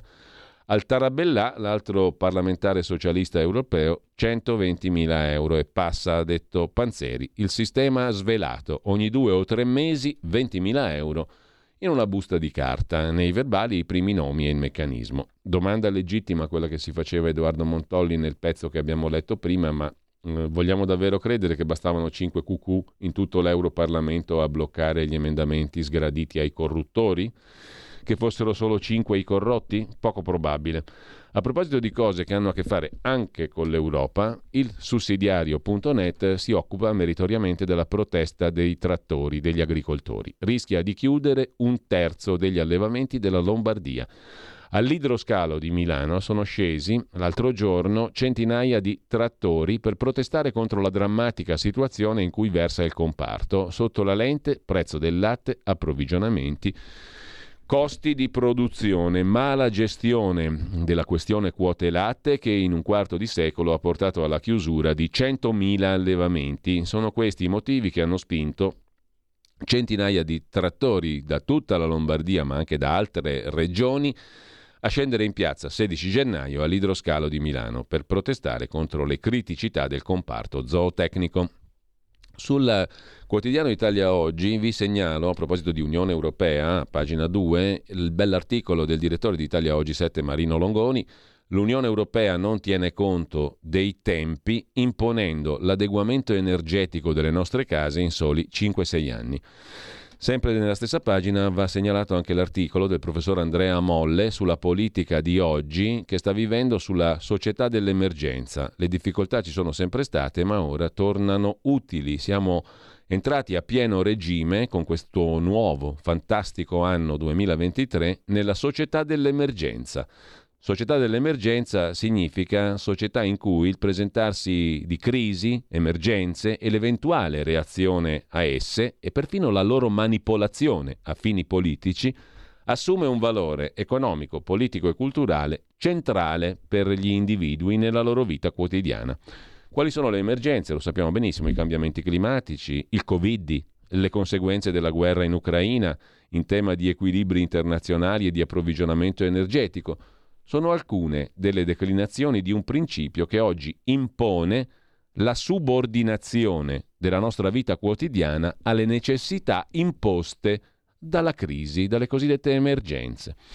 Sono certamente eventi importanti, meritano l'attenzione del pubblico e l'azione dei governi, ma non si tratta di fenomeni inediti, mai verificatisi in passato. Insomma, stiamo vivendo sulla società dell'emergenza come misura di speculazione politica, economica e anche giornalistica, mediatica.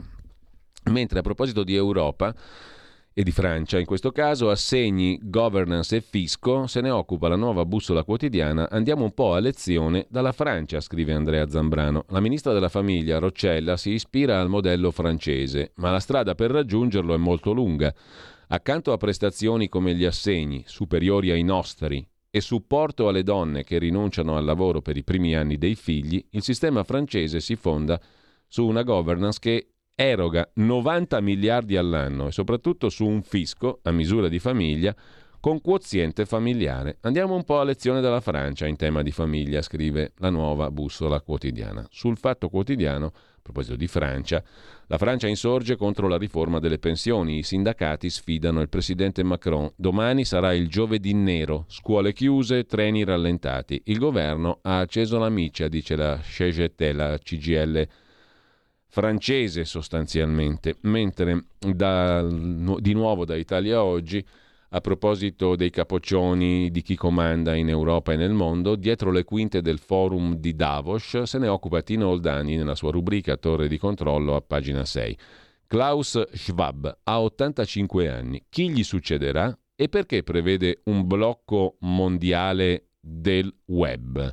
Ci sono due modi di raccontare il vertice del World Economic Forum di Davos, Alpi Svizzere. Il primo, tipico di giornaloni e tv, far gran cassa ai comunicati del fondatore padrone del forum, Klaus Schwab, abile come pochi a presentare l'evento come il più importante raduno mondiale di big della politica e della finanza, cosa che gli riesce bene perfino quando, come quest'anno, neppure uno dei big politici mondiali ha risposto al suo invito, salvo i ricchi emiri del petrolio e del gas. Una narrazione standard col sottinteso che a Davos si possono conoscere in anticipo le linee guida della politica della finanza mondiale, il che a posteriori ha trovato rari riscontri. Per contro ci sono media indipendenti i quali colgono l'occasione per raccontare cosa dicono dietro le quinte i big di politica e finanza di Davos e porre loro domande scomode come quella che uno studente autistico ha posto di recente in diretta tv a Emmanuel Macron sua, sulla sua relazione con la loro insegnante Brigitte Rognot, poi sua moglie, quando lui aveva 15 anni e lei 24 di più, già sposata e con tre figli. Per questo ho trovato godibile che Politico, senza peli sulla lingua, abbia chiesto ai partecipanti al forum di Davos Klaus Schwab ha 85 anni, chi sarà il successore, come sarà scelto e da chi. L'inviato del sito politico Ryan Hearth ha interrogato 29 persone tra partner strategici del forum, dipendenti dello stesso, tutti coperti da anonimato. Il nome del successore di Schwab non è saltato fuori, lui non lo ha mai indicato. E è nato un florilegio di ipotesi mm, e da qui parte poi il pezzo di mm, Tino Oldani più in generale sul perché eh, il forum di Davos prevede un blocco mondiale del web. Mm? Una cosa un po' strana questa qui che viene prevista da questi capoccioni qua di Davos. Alcuni siti hanno messo in evidenza anche aspetti degni di nota. Schwab e l'amico Soros hanno annunciato che quest'anno non saranno presenti al forum. Schwab per problemi di salute. Soros avrebbe declinato l'invito per impegni programmati sul web c'è un video di Schwab che in piena salute alla vigilia del forum ha previsto che quest'anno ci sarà un attacco informatico globale che colpirà l'energia, i trasporti, la sanità e la società mondiale. Qualcosa di peggio del Covid-19. Roba da incrociare le dita, ma un attacco sferrato da chi? Mistero. Il signor Schwab non lo svela, il forum è anche questo. A proposito di forum, a Davos ha parlato Zielienska, la guerra andrà avanti se l'aggressore non perde, cioè la moglie di Zelensky. Non abbiamo il tempo adesso di mandare la clip di tre minuti dell'agenzia Italia, l'agenzia AGI. Voi sapete, ha detto la moglie di Zelensky, il presidente ucraino, che l'aggressione russa non è mai stata intesa come aggressione limitata ai confini ucraini. Questa guerra può ampliarsi se l'aggressore non perderà. Per quanto concerne invece il capitolo Messina Denaro, vi segnalo due articoli su Italia Oggi, 11.000 giorni di latitanza, protetto da un'inquietante rete di protezione, perché è rimasto libero così a lungo? domanda Gianni Pardo. Come avrebbe potuto Nascondersi per tanti anni nella stessa città che dovrebbe essere la più antimafia d'Italia se non avesse avuto infinite protezioni, infiniti e fedeli collaboratori? Abbiamo, non abbiamo catturato una grande preda nel pieno delle forze, ma un animale esausto, stremato rassegnato anche alla morte che gli viene data per imminente. Se ogni volta Messina Denaro riusciva a far perdere le tracce prima di essere arrestato, vuol dire che disponeva di spie all'interno delle caserme e perfino dei palazzi di giustizia, scrive Pardo. Il nostro Antonino Danna invece ha il sospetto che Messina Denaro ci abbia fatto tutti fessi molto facilmente. Scrive Antonino Danna su Italia Oggi. Risponde ad Antonino Danna il ministro Piantedosi nell'intervista sul Corriere della Sera. Nessuna trattativa, questa è una vittoria senza colore politico. Non ho mai pensato a limiti sulle intercettazioni. Chi sospetta accordi sulla cattura di Messina Denaro è in malafede. Non c'è retroscena, è un arresto limpido, senza retroscena. Quando ho saputo la notizia ero in Turchia, il ministro turco Zoilu ha festeggiato con noi, dice Piantedosi al Corriere della Sera. Alla stampa lo stesso Piantedosi parla di carcere duro, si cambia anche la Carta Costituzionale. Finalmente faremo luce sulle stragi, nessun accordo con il boss, c'è chi vuole inquinare il dibattito. La lotta alla mafia non è finita, lo Stato può, non può dare vantaggi alla criminalità.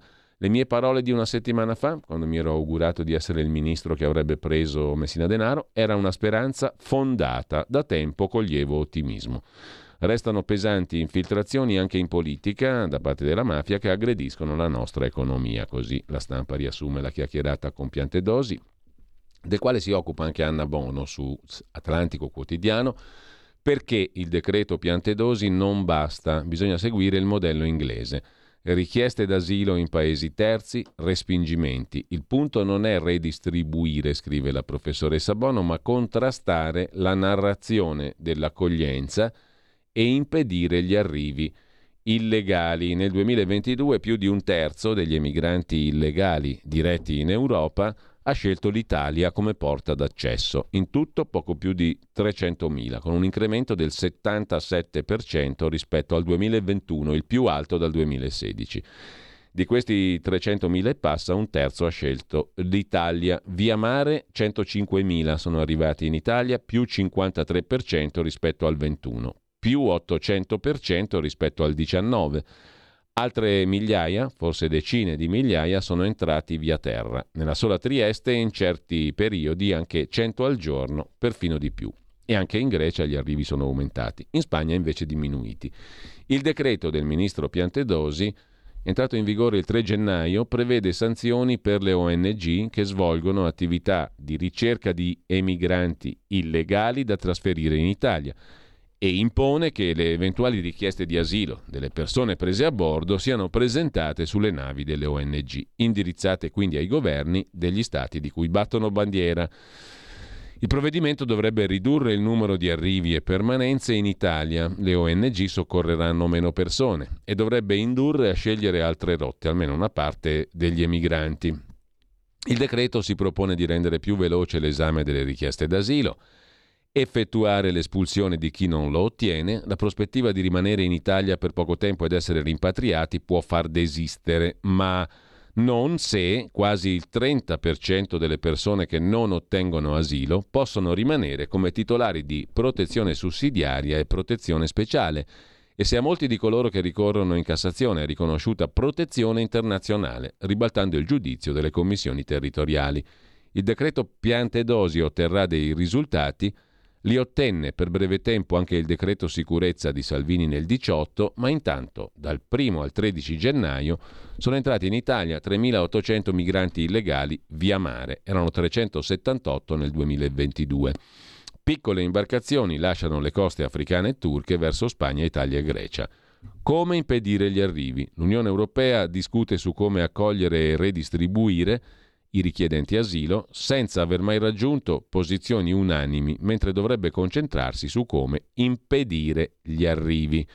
Per gli emigranti questo suona come un invito a partire, tanto l'Europa comunque farà spazio. Il modello migliore è quello della Gran Bretagna, sostiene la professoressa Bono, che ha deciso nuove misure di contrasto all'immigrazione illegale, determinata a servirsene nonostante l'accusa di violare le leggi internazionali. E poi spiega la professoressa Bono in che modo, diciamo così, eh, il, um, la Gran Bretagna ha deciso di dire stop. Prendiamo modello da loro. Intanto vi segnalo anche a proposito di Messina Denaro, tornando lì, un'intervista al pentito sul quotidiano nazionale. Leonardo Messina, ex boss di mafia, collaboratore di giustizia dal 92, principale accusatore di Andreotti e di altri 200 tra politici, imprenditori e faccendieri. Non era il capo dei capi, Messina Denaro, la mafia l'ha scaricato e ora potrebbe parlare. Era uno stragista, deciso a farsi strada col sangue, la malattia lo ha minato, non poteva più garantire sicurezza al clan.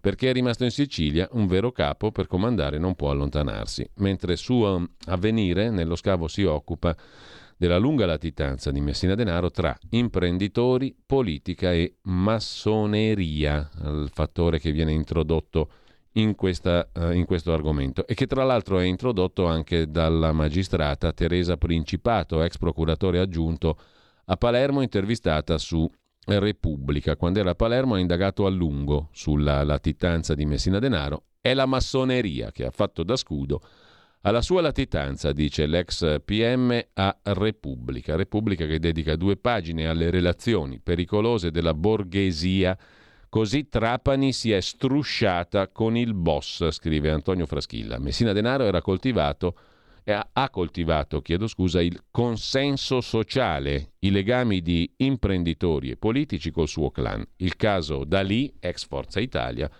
favoreggiatore condannato per concorso esterno. E mh, mm, Cosa Nostra è nei salotti buoni anche nelle parole del procuratore di Palermo, Maurizio De Lucia.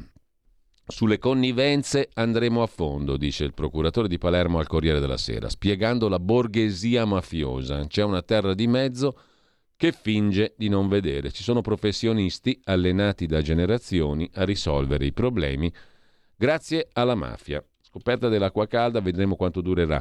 Intanto, sempre sul Corriere della Sera, l'alter ego del boss rompe il silenzio.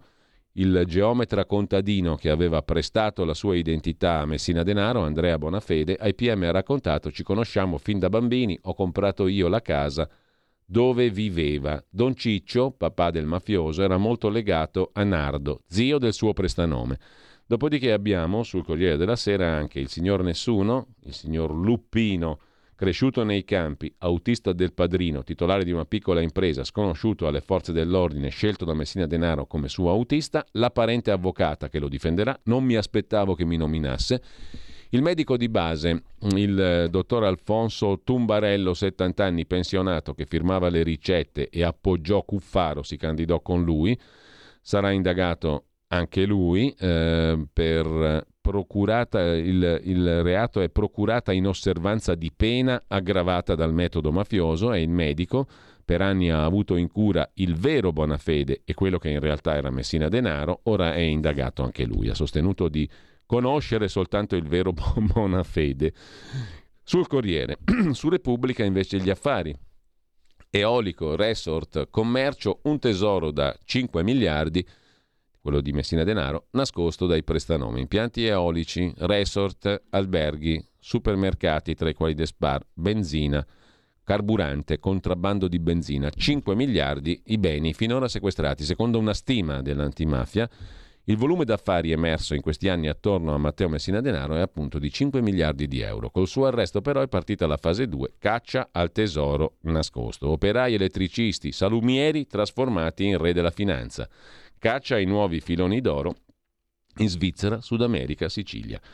Andate a cercare su Google un nome, Vito Roberto Palazzolo. Poi vi divertite un po' a ricostruire la biografia di questo personaggio che ha attraversato, ha attraversato tantissimi decenni dalla mafia catanese a quella corleonese di Totò Riina fino ad oggi, eh, amico addirittura di Nelson Mandela, presidente del Sudafrica e premio Nobel per la pace. Insomma, un personaggio veramente interessante. Cercate su Google e mh, mm, sugli statigenerali.com eh, il ritratto che ne ha fatto Alessandro Oliva di questo Vito Roberto Palazzolo si capisce molto più che non leggendo la biografia di Messina Denaro.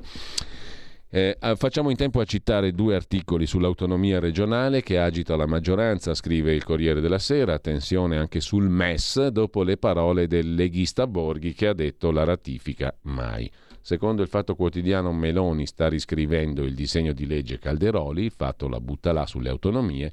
Liliana Segre è la più ricca tra i senatori, scrive invece l'agenzia Agi. Il presidente emerito napolitano dichiara 120.000 euro, Liliana Segre al momento guida la classifica con 247.000, a chi interessano ste robe. L'ex calciatore Dino Baggio, dopo il caso Vialli, dice il doping c'è sempre stato, ho paura anch'io. E poi c'è un articolo curioso sul quotidiano Il Giorno, accolse Silvia Romano in Kenya, ve la ricordate, la cosiddetta cooperante milanese che partì per un'esperienza in Africa, poi viene in pratica eh, rapita da una banda locale negli uffici di una onlus, eccetera. Ora, ehm, colui che accolse Silvia Romano in Kenya deve scontare sei anni perché staccò l'orecchio a un ragazzo, Davide Ciarrapica condannato per un pestaggio avvenuto il 5 novembre del 2016. È uno dei fondatori della Onlus che fu l'approdo iniziale in Africa della volontaria poi sequestrata e liberata dopo un'operazione di intelligence. Sul fronte della politica estera invece vi segnalo su Inside Over, il giornale.it, l'articolo di Matteo Carnieletto sul Karabakh, il nuovo fronte che preoccupa Putin. Siamo a Lakin, Azerbaijan, Artsakh o Nagorno-Karabakh che dir si voglia, Artsakh in lingua armena. Basta inquinare, salviamo la natura, salviamo noi stessi. Sono gli ecologisti dell'Azerbaijan, circa 200 persone che si danno il cambio ogni 8 ore scandendo slogan. Da 30 giorni e passa stanno manifestando nella strada di Lakin. L'Armenia li accusa di bloccarla per motivi politici. Qui tutti rispediscono le accuse al mittente e si focalizzano sull'ambiente. Intanto la questione preoccupa Putin, che era un difensore dell'Armenia. Con questo ci fermiamo qua. Si stringe il patto Cina-Afghanistan, ce lo racconta il sussidiario.net, terre rare in cambio di sicurezza. Si fa sempre più stretta la partnership tra la Cina e l'Afghanistan, a cominciare dalle materie prime e dalle terre rare. Ecco cosa offre la Cina, racconta Giuseppe Gagliano sul sussidiario.net.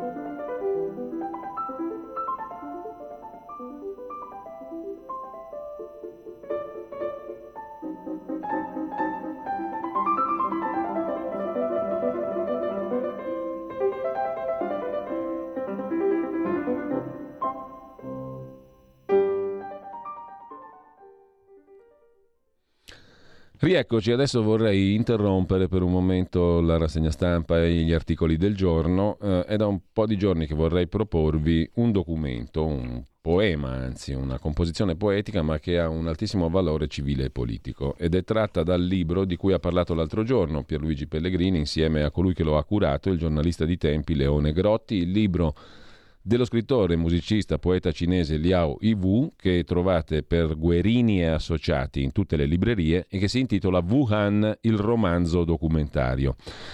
è il racconto della vincente, drammatica, rocambolesca vicenda personale del protagonista del romanzo, una sorta di novello Odisseo, di novello Ulisse. Ai Ding è il racconto di questo personaggio che mh, attraverso la sua vicenda personale svela informazioni e documenti finora inaccessibili.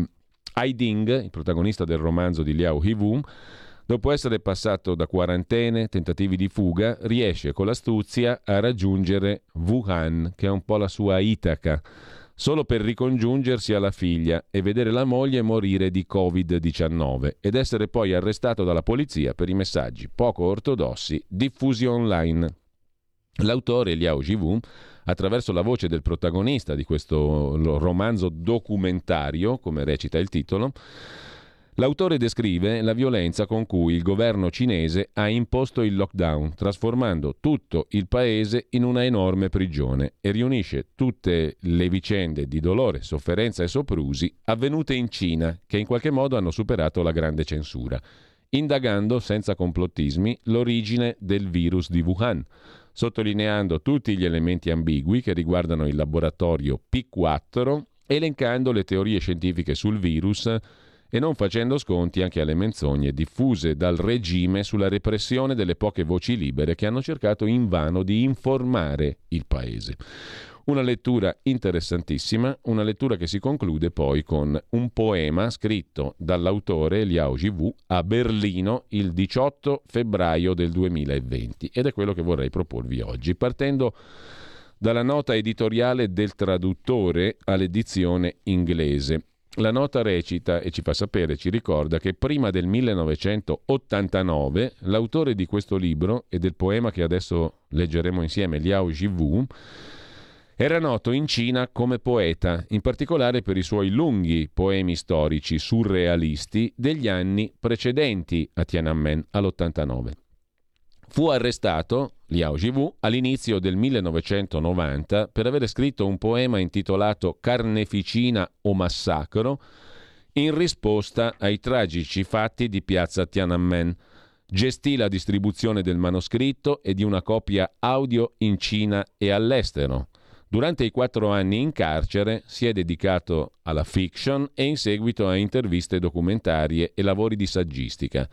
La poesia che conclude questo libro, Wuhan, il romanzo documentario, edito da Guerini e Associati, uscito da non molto, la poesia ricorda il suo passato impegno poetico e costituisce l'ispirazione per il libro del quale Liao Jivu ha iniziato la stesura poche settimane dopo. Il libro si conclude con questo poema intitolato La mia unica arma è lo sputo, composto a Berlino, dove Liao Jivu vive, il 18 febbraio 2020, cioè siamo proprio agli esordi della vicenda Covid. La, il poema è, è, preceduto da poche righe. Queste. Un crimine, scrive Liao Jivu, un crimine commesso oggi riesce a offuscare un reato ancora in atto. L'epidemia di Wuhan offusca la memoria della carneficina di Hong Kong.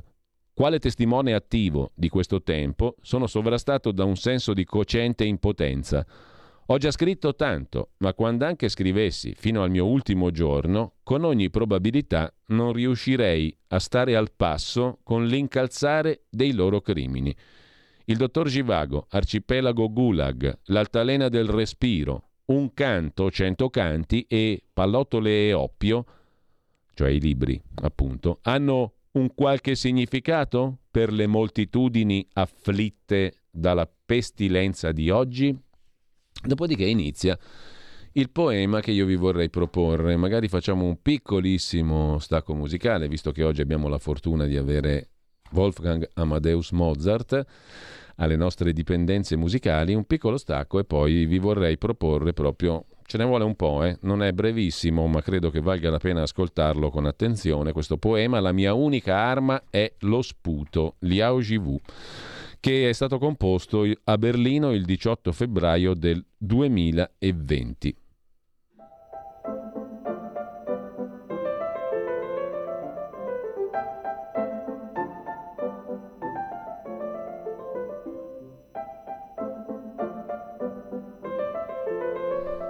La mia unica arma è lo sputo. Capitolo 1. Le dicerie.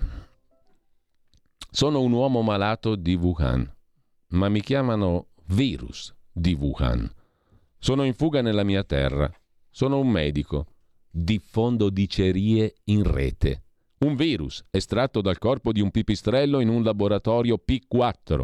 Un nuovo coronavirus che trapassa da una bancarella di selvaggina in un mercato del pesce nel sud della Cina, come il Karl Marx del 1840 che diffonde voci nei liberi, uno spettro, un fantasma del comunismo che indugia.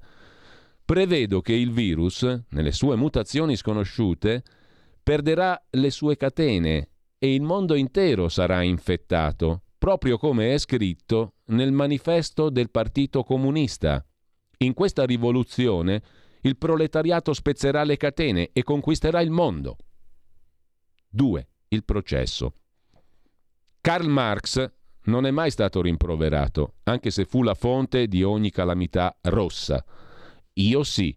Le autorità hanno emesso degli elenchi ufficiali. Otto chiacchieroni, otto dottori, come topi che la gente picchia a morte in strada, imprigionati nella stessa gabbia. Un processo che dura tutta la notte. La polizia indica tre zibetti, interroga centinaia di pipistrelli, un branco di scimmie. Come hanno potuto queste cavie da laboratorio finire nei mercati di selvaggina? La gente li mangiava? Come sono arrivati qui? I loro fantasmi sono qui, dice un poliziotto. I loro fantasmi indossano uniformi della polizia per un momento. Le tute del carcere, tu e io? Dico, sei pazzo? Non puoi aprire il vaso di Pandora e se l'hai aperto devi farlo sapere alla gente. Il poliziotto dice, sei pazzo?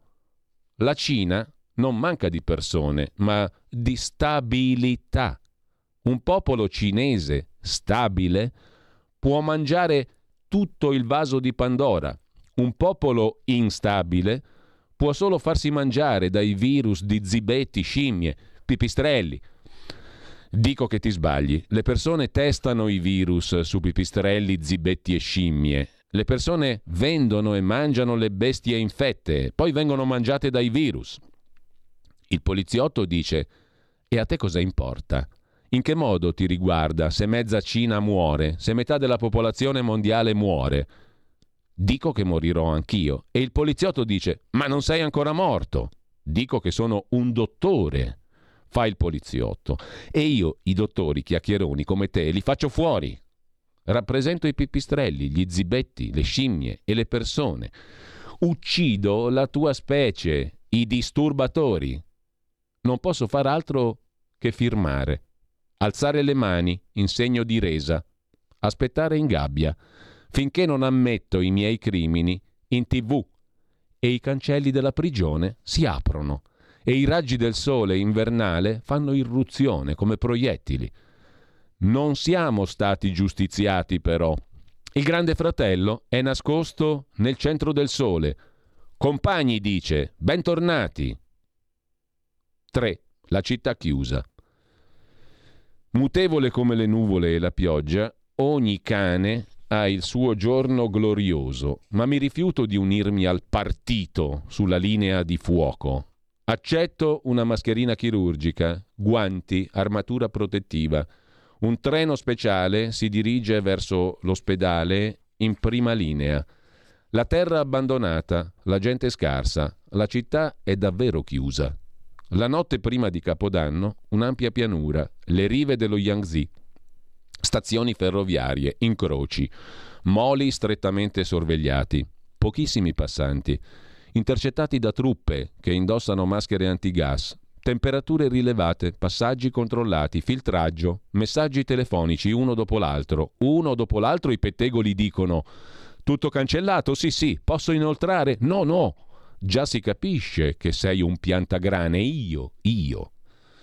Senza preavviso, messo a terra, mani ammanettate dietro la schiena, buttato in un furgone penitenziario e un altro chiacchierone è caduto davanti a te. un retto buttato sul marciapiede come un bastone ad ansimare. Un carro funebre si avvicina. No, dice un leader del partito accanto a me. Un'ambulanza. Vorrei prenderlo a schiaffi, come un mese prima quando era impelicato e voleva prendere a schiaffi me. Poi smentite a tutto spiano, dai giornali locali alla tv centrale. Più tardi, festa di primavera. La gente torna a casa come un fiume che scorre in tutte le direzioni. Da qui si sparpaglia ovunque. Il virus coglie l'occasione per diffondersi senza freni. Solo gli otto pettegoli vengono salvati dal virus che prolifera. 4. L'ospedale. Sono un uccello in gabbia. Prima che abbia il tempo di sbattere le ali, trasferito a un'altra gabbia. Fuori dalla finestra, all'interno dell'ambulatorio, una folla febbrile come un flusso d'aria infinito dallo spazio sfiora un vasto cielo stellato e l'oceano, onda su onda. Il virus come uno squalo nascosto tra i flutti, un ariete che punta dritto ai nostri organi vitali. La spedizione più ardua nota all'uomo, dalle scale al corridoio, dall'ambulatorio al reparto, appena 100 metri un viaggio di molti giorni e molte notti. Non sono pochi a morire per strada, chiusi nei sacchi per cadaveri e portati via. Nessun addio, né identità certa. Non pochi dormono nei corridoi. Non riescono a ottenere diagnosi. Chiamano infermiera, infermiera nei sogni. Un'infermiera va in frantumi, si batte il petto, batte i piedi. Un dodicenne si stringe vicino, la conforta come un padre. Non piangere, zia. Quattro su cinque a casa mia sono morti. Nessuno ha pianto. Mi aiuti a trovare un orfanotrofio? Ancora niente letti? Una vecchia nonna borbotta tra sé. Il suo vecchio amico è morto in silenzio su una sedia a rotelle. So che voleva sdraiarsi. Anch'io, anche solo per pochi istanti come in altri tempi gli inceneritori di cadaveri, facili da raggiungere, mentre sogno a occhi aperti o chiudo gli occhi sul turno di notte l'interezza di un muro in fiamme. Le barelle pure luccicano, io divento becchino, metto da parte il mio stetoscopio e prendo una pala per rimuovere i resti. Spalo centinaia di smartphone, come i nazisti svuotavano le camere a gas, di occhiali, corone dentarie e altri oggetti in metallo degli ebrei. Dopo questo, i miei aiuti. Uno cade stecchito a terra, uno perennemente in quarantena. Il paziente, con maggiori probabilità di sopravvivere, si strappa improvvisamente la mascherina, sputando come una mitragliatrice, questo grande poeta grida La mia unica arma è lo sputo, la mia fede è coperta di mosche. Mi trascinano al controllo della polizia dell'ospedale, legato, bocca sigillata, con super colla trasparente. Qualcuno chiede del cibo, qualcuno risponde Stasera non si può, non c'è bisogno di mangiare. 5. Ritorno a casa. Dovrei riposare dice un leader del partito, prendermi una pausa. È mezzo mese che non torno a casa. Il virus, tempo fa, si è trasformato da un fenomeno genetico anonimo a un celeberrimo goblin infiammatorio. Questo impero prima ha chiuso la bocca a otto chiacchieroni, poi ha tappato la bocca di miliardi di pettegoli, ma la bocca del virus non può essere chiusa. La libertà di parola del virus di questo impero è maggiore di quella lasciata alla cittadinanza. Quando il virus va all'opposizione, scappa di prigione. Codardamente l'umanità chiude città dopo città e circonda e intercetta coloro che fuggono dalle città. Esausto, penso solo a casa, solo penso a un ritorno a modi di vita passati, noodles bollenti, coperte calde, chiacchierare col vino in tavola, divagare, fregandosene degli affari nazionali, così lontani. Oggi vedere i parenti è più arduo di un allunaggio e la casa è una prigione assai più di una prigione. Il quartiere è chiuso, i condomini pure, sotto chiave. Ogni casa chiusa dall'esterno. Tutte le chiavi sono in mano all'amato partito. Mia moglie usa una chiave di riserva per aprire la porta. Un vicino segnala immediatamente il fatto. La porta d'ingresso viene sfondata, i poliziotti sono in soggiorno. Leggono ad alta voce il libro del rimprovero. Speriamo che tu rifletta ben bene, se non rivedi i tuoi modi, dovrai essere punito secondo la legge. Capito? Capito, risponde mia moglie. Anche l'infetto e morente Li Wenliang risponde a quel modo. Se ti opponi, la tua morte resterà inspiegata. Ma lo sanno tutti, in una società normale non può esserci una sola voce. Una riunione mentre l'epidemia si diffonde. Mascherati, marito e moglie scortati da poliziotti mascherati. Annuiscono, entrano, chiudono a chiave la porta, la sigillano ancora con del nastro adesivo. Un fottuto trattamento assai migliore rispetto a quello riservato a uno nel braccio della morte. Mi lavo, mi disinfetto, mi butto sul letto. Dormo come un maiale, due giorni e due notti. Poi mangio e faccio l'amore. I ricercatori scientifici lo sanno, anche i topi di laboratorio fanno l'amore e mangiano. Poi gironzolando dalla camera da letto alla cucina attraverso il soggiorno, leggendo libri, stando su internet, giocando con i puzzle con la figlia di quattro anni, meditando sui predecessori che vivevano senza scopo la vita, nei libri di storia cinesi, il re Wen di Zhu, rinchiuso in una cantina a studiare il libro dei mutamenti, Hu Feng, che compone una lettera di 300.000 parole a Mao Zedong, per poi essere rieducato attraverso il lavoro per oltre vent'anni. Dovrei anch'io scrivere, ma troppo tardi. La porta d'ingresso è stata di nuovo sfondata, il poliziotto che mi aveva ripreso è nel mezzo. Dichiara che questo edificio ha diversi casi confermati di virus. Tutti i residenti devono immediatamente isolarsi. Urlo, ma io non ho febbre! Ma pochi non contano davanti ai molti. Mia figlia terrorizzata come un pulcino rapito da un'aquila. La moglie casalinga, la più testarda, si tuffa in cucina, rifiutandosi di andarsene. Degli omoni sfondano la porta a vetri e le tolgono di mano un coltello da cucina, come fossero di fronte a una cagna che ulula alla luna e alle stelle. Lei urla: Ho il diritto di morire a casa mia. Un attimo dopo la spogliano nuda, i pantaloni del pigiama strappati. Buon Dio, che modo di fare le cose! Non la lasciano coprire. La portano al piano di sotto, a culo nudo, in una macchina, colpita con manganelli elettrici. Finché non sviene, il marito e la figlia vedono tutto. 6. Isolamento. Un'infestazione di cadaveri, crematori, tutti dichiarano l'emergenza. Fuori dai crematori tutti offrono aiuto a Wuhan e prima di andarsene stringono il pugno, giurando solennemente alla bandiera rossa, a 5 stelle. Per realizzare il comunismo, bruciarli velocemente, bruciarne tanti, bruciare alla massima capacità, decine in un giorno, bruciarne centinaia, come fossero solo uno. Questa è una guerra invisibile. Armate di virus ribaltano montagne, rovesciano mari, esplodono incessantemente, zampillano, sbocciano, caricano il mondo. Io mi muovo nella direzione opposta. Un vento a forma di pipistrello che ulula come un ubriaco sfrenato che inciampa.